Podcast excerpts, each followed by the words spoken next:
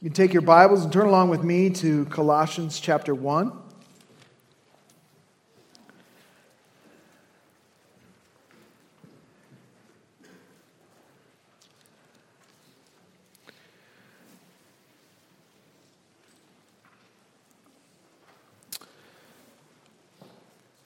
Colossians chapter 1.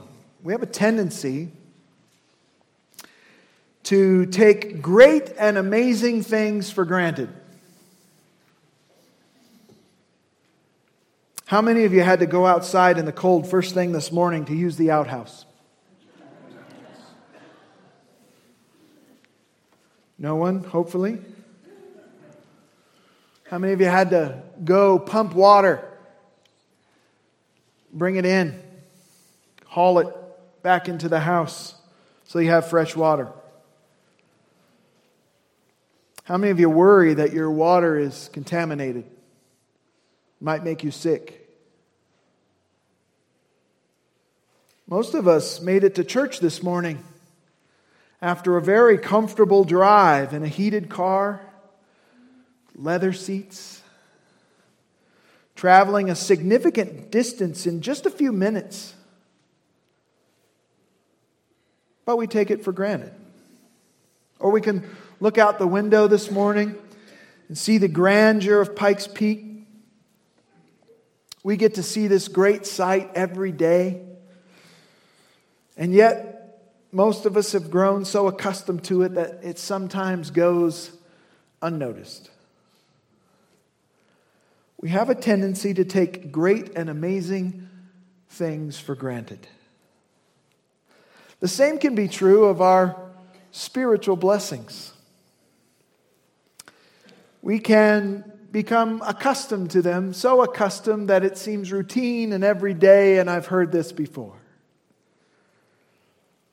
If we fail to take stock and really consider just what it is that God has done for us in Jesus Christ, then we'll take it for granted. Our text in Colossians this morning is a wonderful statement and antidote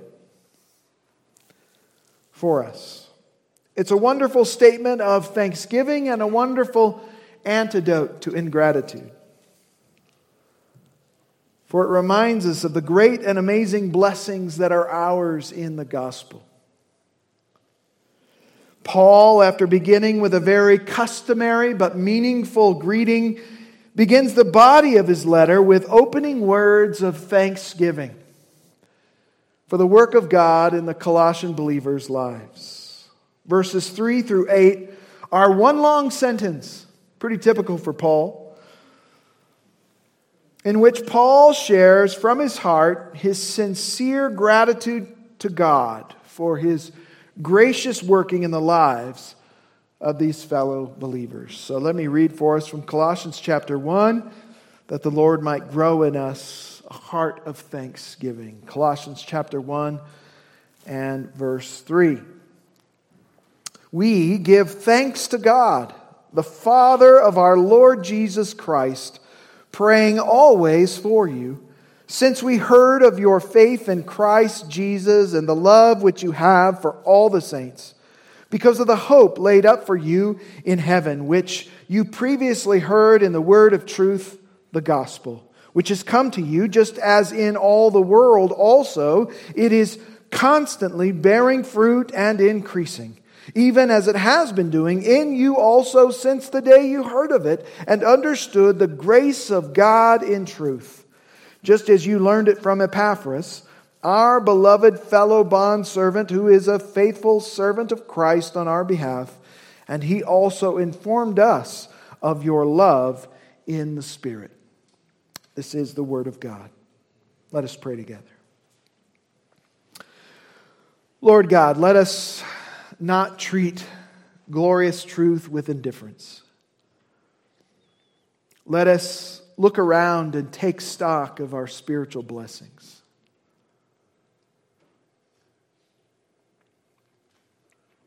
May we not, through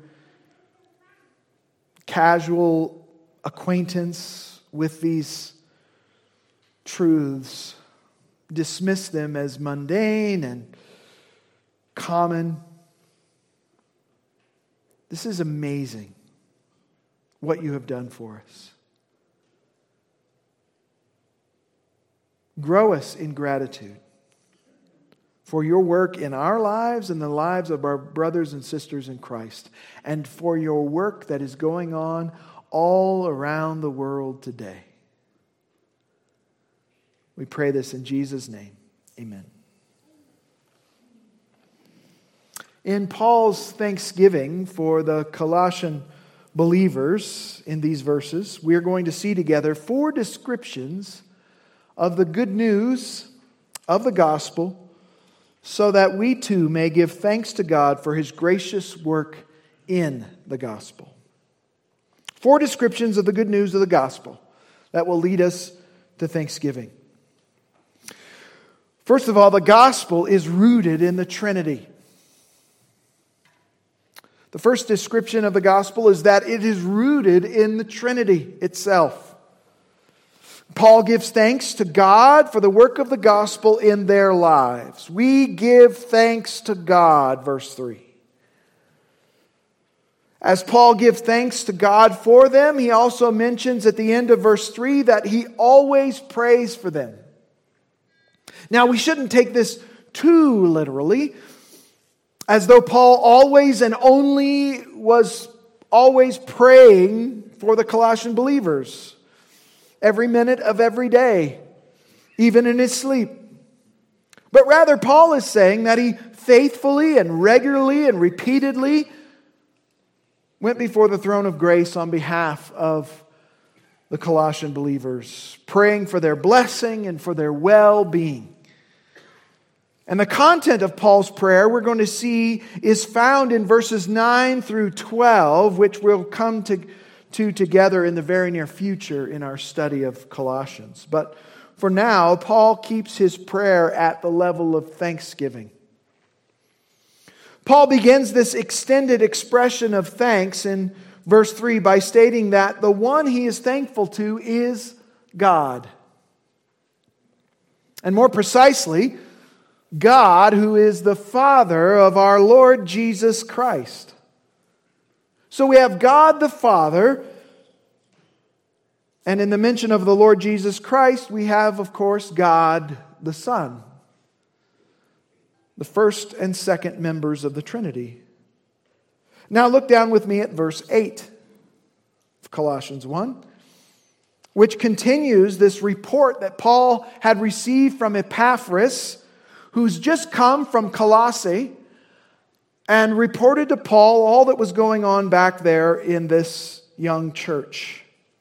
And in verse 7, or rather verse 8, he says, And he, Epaphras, also informed us of your love in the Spirit. So now in verse 8, we have God the Spirit being included in the work that was taking place among these Colossian believers. So in Paul's prayer of thanks, we have the mention of God the Father, God the Son, and God the Holy Spirit.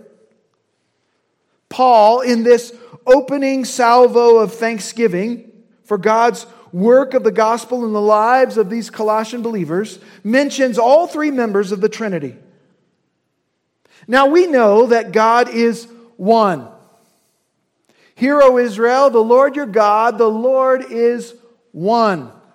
Deuteronomy 6. God is one in essence. And yet, Scripture also clearly reveals that God is three in person one in essence, three in person. That can be hard for our minds to conceive of. There is an element of mystery there that we'll never, as humans, as mortals, be able to fully understand and comprehend. And yet the scriptures reveal it as being true. The Athanasian Creed is helpful in summarizing the mystery of the Trinity. It states this We worship one God in Trinity and Trinity in unity, neither blending their persons nor dividing their essence. For the person of the Father is a distinct person, The person of the Son is another, and that of the Holy Spirit is still another. But the divinity of the Father, Son, and Holy Spirit is one, their glory equal, their majesty co eternal. And here in Colossians, we see that all three persons of the Trinity are actively involved in the work of the gospel in our lives. It was a team effort to bring you salvation. God the Father, God the Son, and God the Holy Spirit working to bring about our redemption. God the Father is the ultimate source of our salvation, we know. And that's why Paul, I believe, directed his thanksgiving to God the Father. For God the Father is the ultimate source of our salvation, decreeing our salvation from eternity past. Paul wrote of this clearly in his letter to the Ephesians. Ephesians and Colossians sit in our Bibles right next door to each other. And for good reason. They were written around the same time, obviously by the same author, under the same conditions as he was under house arrest.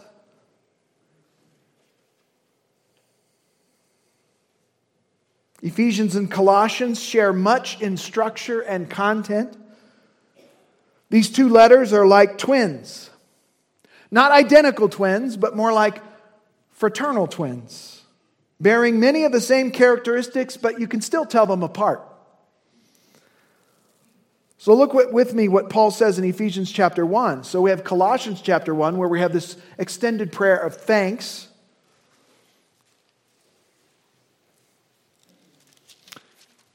Ephesians chapter 1 and verse 3.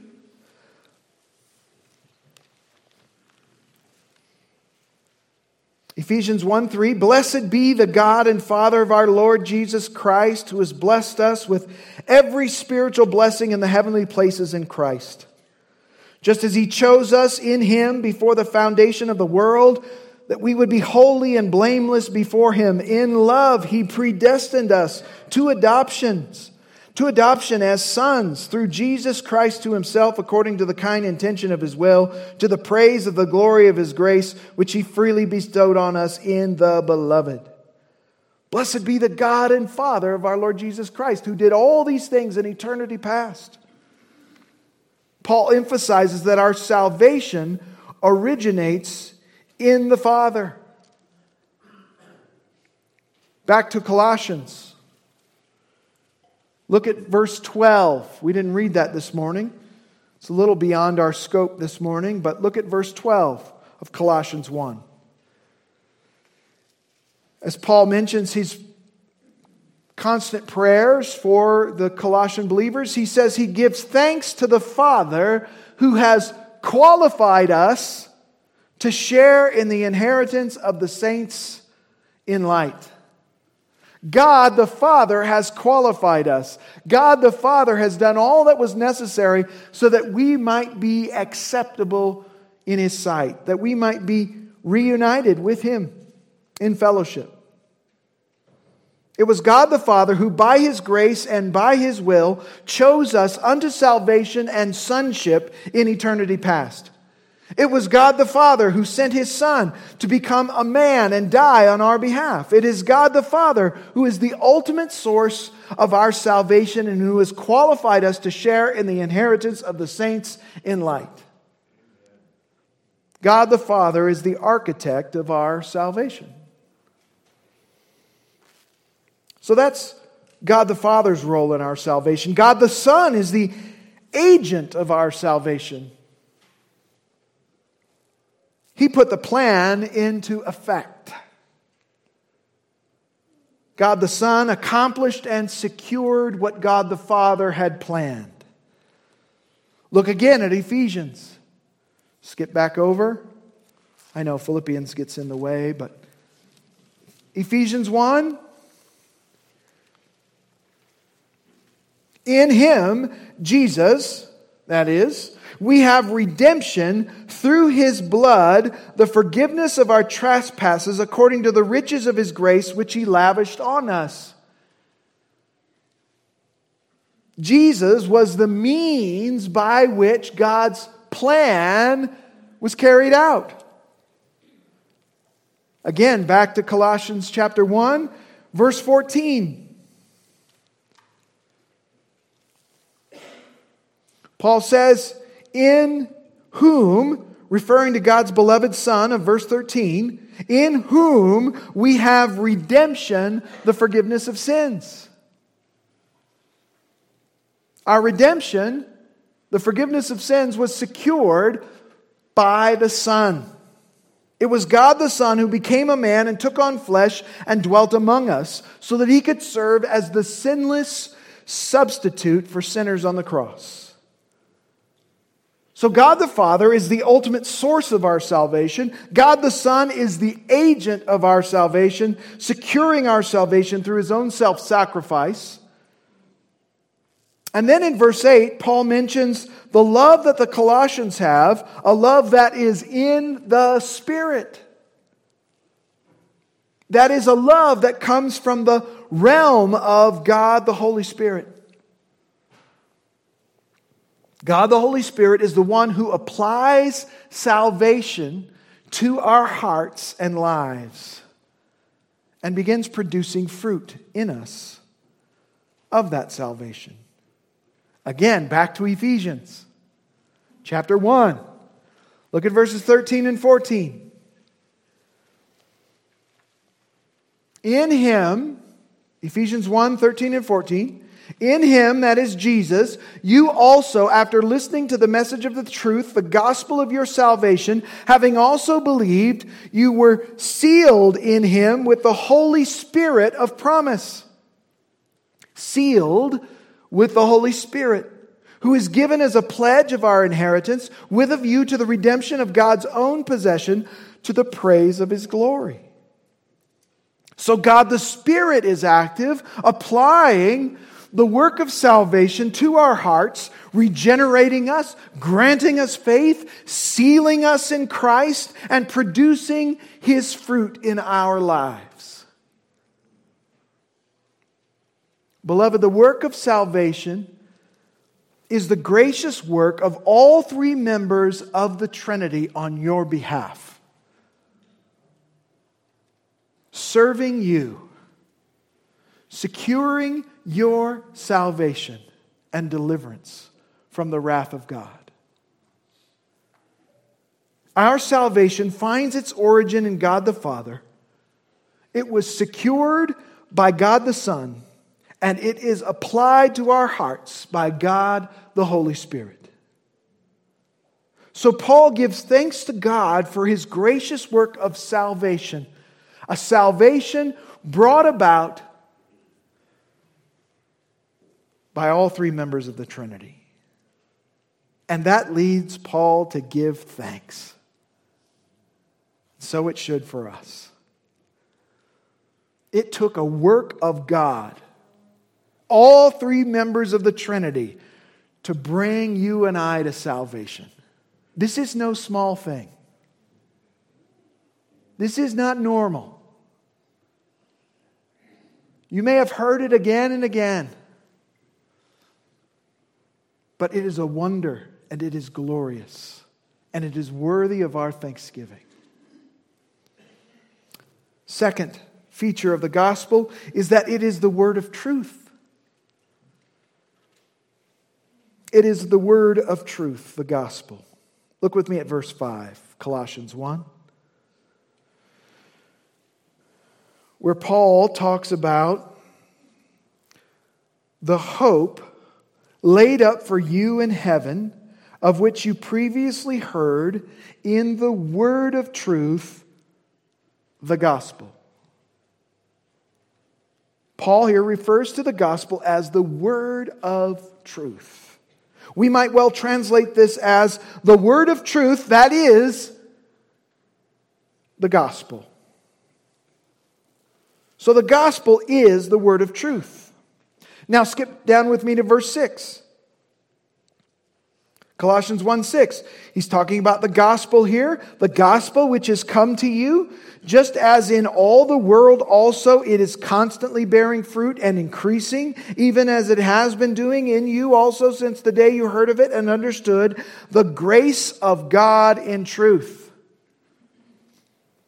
The grace of God in truth. Here, Paul refers to the gospel as the grace of God in truth. The gospel is the word of truth, and it is the grace of God in truth. Paul is stating clearly here that the gospel is not just another message. It's not just another idea or philosophy or proposition. No. The gospel is God's gracious revelation of truth to humankind. The gospel teaches us truth. It teaches us the way things really are. Since the gospel message has come from God, and since God is a God of truth, the gospel therefore is not a lie, and it is not a mixture of truth and lies. It is rather perfectly true. We might say it this way the gospel is the truth, the whole truth, and nothing but the truth.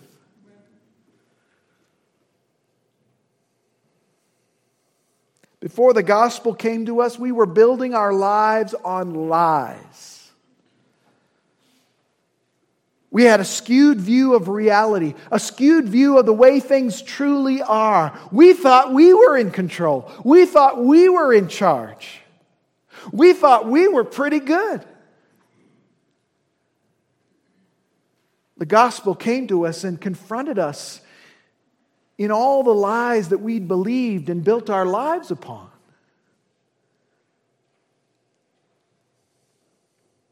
Lies like there is no God. And there is no such thing as absolute truth. Lies like, well, if I'm good enough, God will accept me. But these things aren't true. These things aren't the gospel. These things are lies. And they're contrary to the truth of the gospel. The gospel confronts all these lies and all the lies of the world with the truth of God's grace for us in Jesus Christ. The truth of the gospel is that God created us. And therefore, we are accountable to Him as our Creator. He's called us to be as He is, holy. To live holy lives in keeping with His law. Instead of keeping His law, we sin. We break His law. And that sin has separated us from God and leaves us guilty and deserving of His just judgment and condemnation.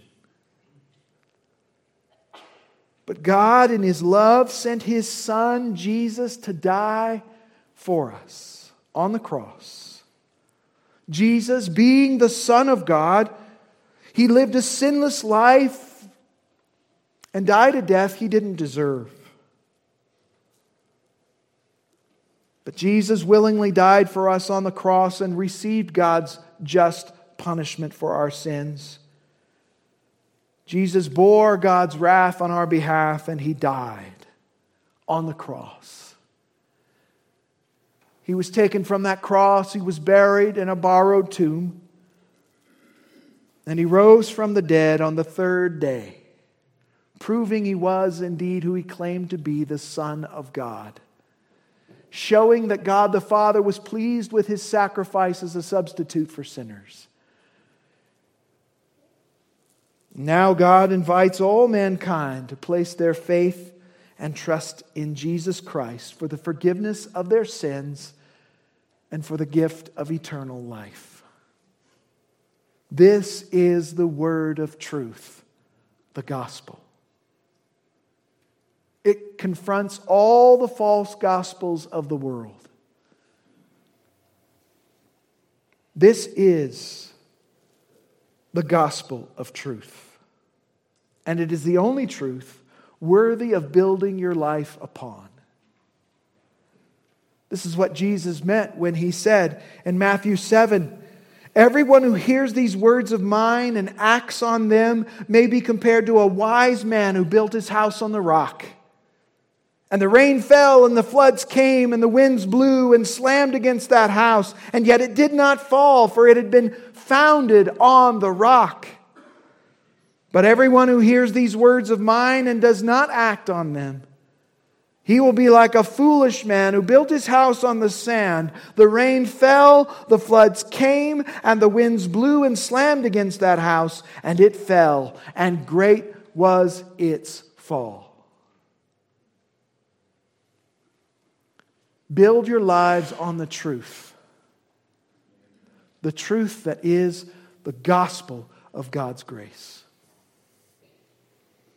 Thirdly, a third characteristic of the gospel is that it, the gospel produces faith, hope, and love. It produces faith, hope, and love. We've seen already that Paul has mentioned each member of the Trinity in giving thanks to God for their salvation, now we see Paul mention a trinity of graces that he has heard is active and abounding in their lives. The three fundamental Christian graces which were active in their lives were faith, hope, and love.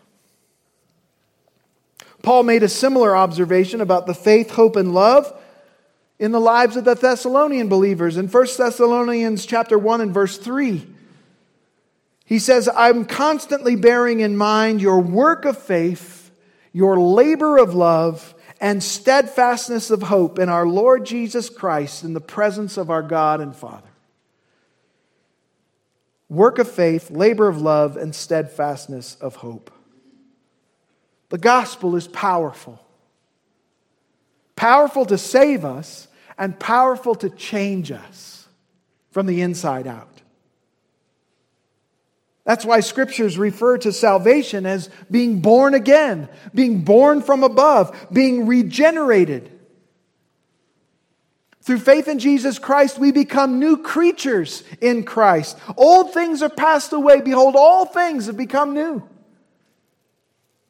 As Christians, our lives begin to be marked by new things by faith, by hope, and by love. And Paul mentions all three as being among the reasons for his thanksgiving to God in the work among the, Thessalon- or the Colossians and the Thessalonians. He mentions their faith first in verse 4. Since we have heard of your faith in Christ Jesus, the Colossian believers had both professed and demonstrated faith in Jesus Christ. Of course, faith is the entry into God's grace. It's how we receive God's gift of grace and eternal life and forgiveness of sins. We receive it simply by faith. We believe, we trust God to be true to his promises to us in Jesus. As we've seen before, I just want to bear mention it again. Biblical faith involves three characteristics knowledge, agreement, and trust. You've got to have all three. Knowledge, notitia in Latin, it, it's the facts concerning the object of our faith. The facts. You have to hear and know something of the facts of the gospel to sa- savingly believe it. But you can't just have knowledge. Even the demons believe and tremble, right? They have knowledge. There must also not only be knowledge, but agreement, a assensus in the Latin. We must affirm the facts concerning the object of our faith. So we not only have to hear the truth of it, we have to affirm that it's true. We have to agree that it's true. While those two aspects of faith are necessary, they are on their own insufficient to bring us to saving faith. The final element is trust, fiducia. Knowing and affirming these truths about the object of our faith is not enough. We must also trust in the object of our faith entrusting our lives and our right standing and our souls to God. Trusting our souls into His saving hands, trusting in Jesus Christ alone to be the sufficient sacrifice for our sins, and believing that He paid it all and that all is finished in Him. The Colossian believers manifested this kind of faith in their life. Next, Paul mentions love in verse 4. Since we heard of your faith in Christ Jesus and the love which you have for all the saints. And again in verse 8, Paul says that he has heard of their love in the Spirit. A spirit wrought and produced love. They, of course, also had the model of love in the person of Epaphras. Look at verse 7. Epaphras, who had shared the gospel with them. And it was love that made Epaphras a servant of Christ on their behalf, literally a slave of Christ. Love, of course, is a fruit of the Spirit. It is the first fruit of the Spirit mentioned in Galatians 5:22. Love is that God like, others centered, self sacrificial love that is the hallmark of every true Christian in some degree. You'll know that they are Christians by their what? Love. Paul so vividly describes this love in 1 Corinthians 13 and verse 4. Love is patient. Love is kind and is not jealous. Love does not brag and is not arrogant. Love does not act unbecomingly. It does not seek its own. It is not provoked. It does not take into account a wrong suffered. It does not rejoice in unrighteousness, but rejoices with the truth. It bears all things, believes all things, hopes all things, and endures all things. And then Paul says, Love never fails. Then in 1 Corinthians 13, that same chapter, in verse 13, Paul mentions this same great trinity of virtues. And he says in 1 Corinthians 13 13, but now faith, hope, and love abide these three. But the greatest of these is what? Love. How can Paul say that love is the greatest? Aren't they equal in value? No, Paul says love is the greatest. Why? Well, I think there's a couple of reasons. Because it's the most tangible, it's the most visible expression of the gospel in our lives. Without love, our faith and hope are meaningless and empty. But also, I think it's because love is the only eternal characteristic that will still be in operation in heaven. Our faith will one day be turned to our hope will one day be fully realized. But love has no end and will be eternal. So Paul is thankful for their faith, for their love, and in verse 5, he's thankful for their hope. Paul is saying here in verse 5 that their faith and their love has risen has been born out of their hope laid up in heaven. The reason they have faith and love is because of their hope.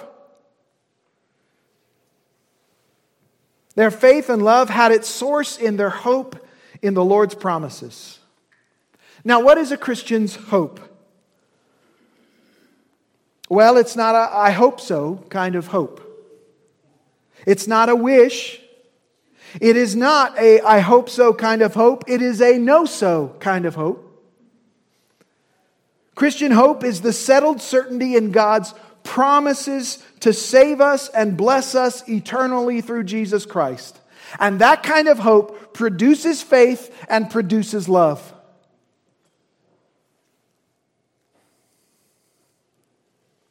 Faith, hope, and love form the triad of Christian graces.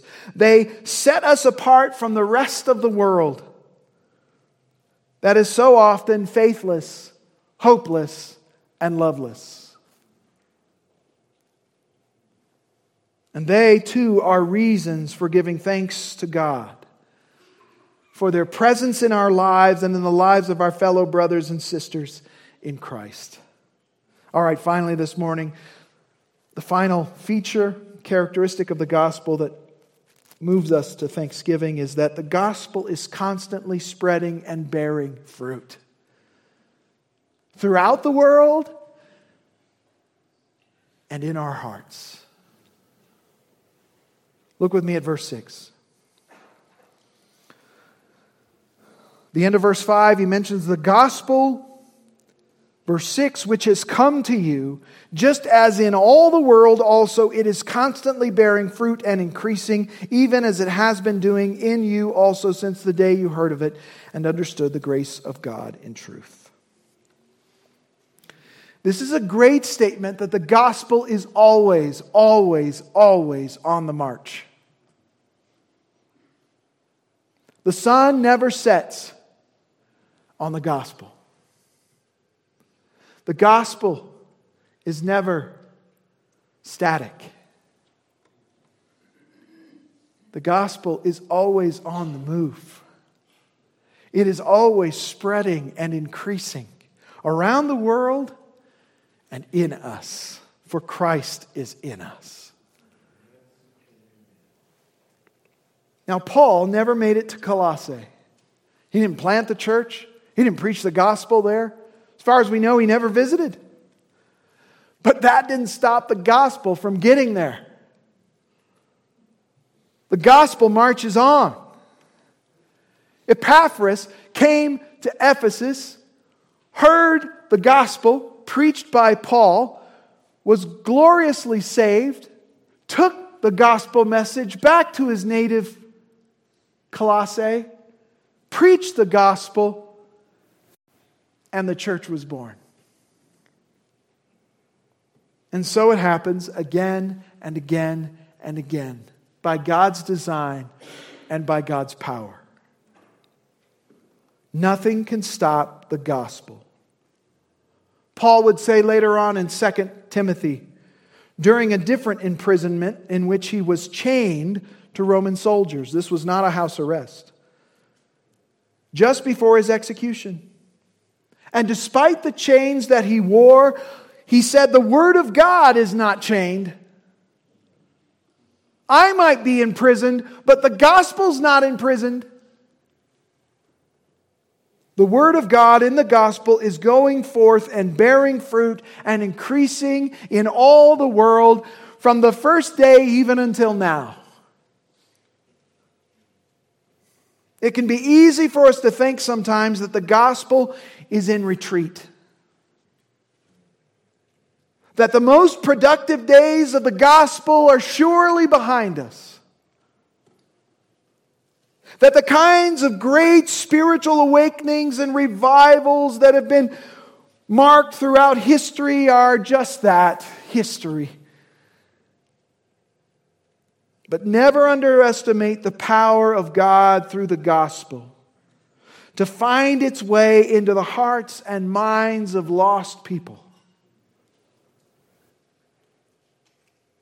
As Americans living in an increasingly unbelieving secular culture that is rejecting God, it would seem at every turn, it can be easy to think that this is the case around the world. And it's not. For the gospel marches on. Listen to this quote from the World Christian Encyclopedia. The number of evangelicals, okay, evangelicals in the world has increased from 112 million in 1970, okay, 112 million in 1970 to 386 million in 2020. Three times as many Christians now in the world as in the year that I was born. Three times as many worldwide. The gospel marches on. The article continues globally, evangelicalism is predominantly non white and is becoming increasingly more so, with 77% of all evangelicals living in the global south in 2020. 77% of Christians are living in the global, global south. That is Latin America, Asia, Africa, and Oceania. 77%. That's up from just 8% in 1900. The gospel's marching on. God is doing his work of redeeming a people for the glory of his own name. And Paul further states that just as the word was going forward and increasing in all the world, so it was also bearing fruit and increasing in the individual lives of the Colossian believers. The word of truth, the gospel, is always at work, always on the mark, march always bearing fruit and always increasing, both in the world and in us. So take heart, be encouraged, and thank God for the work of the gospel that's going on all around the world, all around our nation, all around our community, in our own church, and yes, in your own heart. Beloved, we have reason to give thanks to God for his wonderful gospel, which is at work. It is a work of the Trinity, it is the word of truth, it produces faith, hope, and love, and it is constantly spreading and bearing fruit, both in the world and in our hearts. Thanks be to God for his glorious gospel. Let's pray. God the Father of our Lord Jesus Christ, we give you thanks for the gospel which has been applied to our hearts by the power of the Holy Spirit, opening our eyes to the deadness of our hearts, the sinfulness of our ways, and the certainty of God's judgment, and causing us to be born again and to believe on the Lord Jesus Christ and find forgiveness and eternal life through him. Thank you that this truth of the gospel is marching onward. Thank you that it is moving forward throughout the world and constantly bearing fruit, even as it does in our own lives as well. Lord, thank you for the hope of the gospel. It's in Christ's name that we pray. Amen.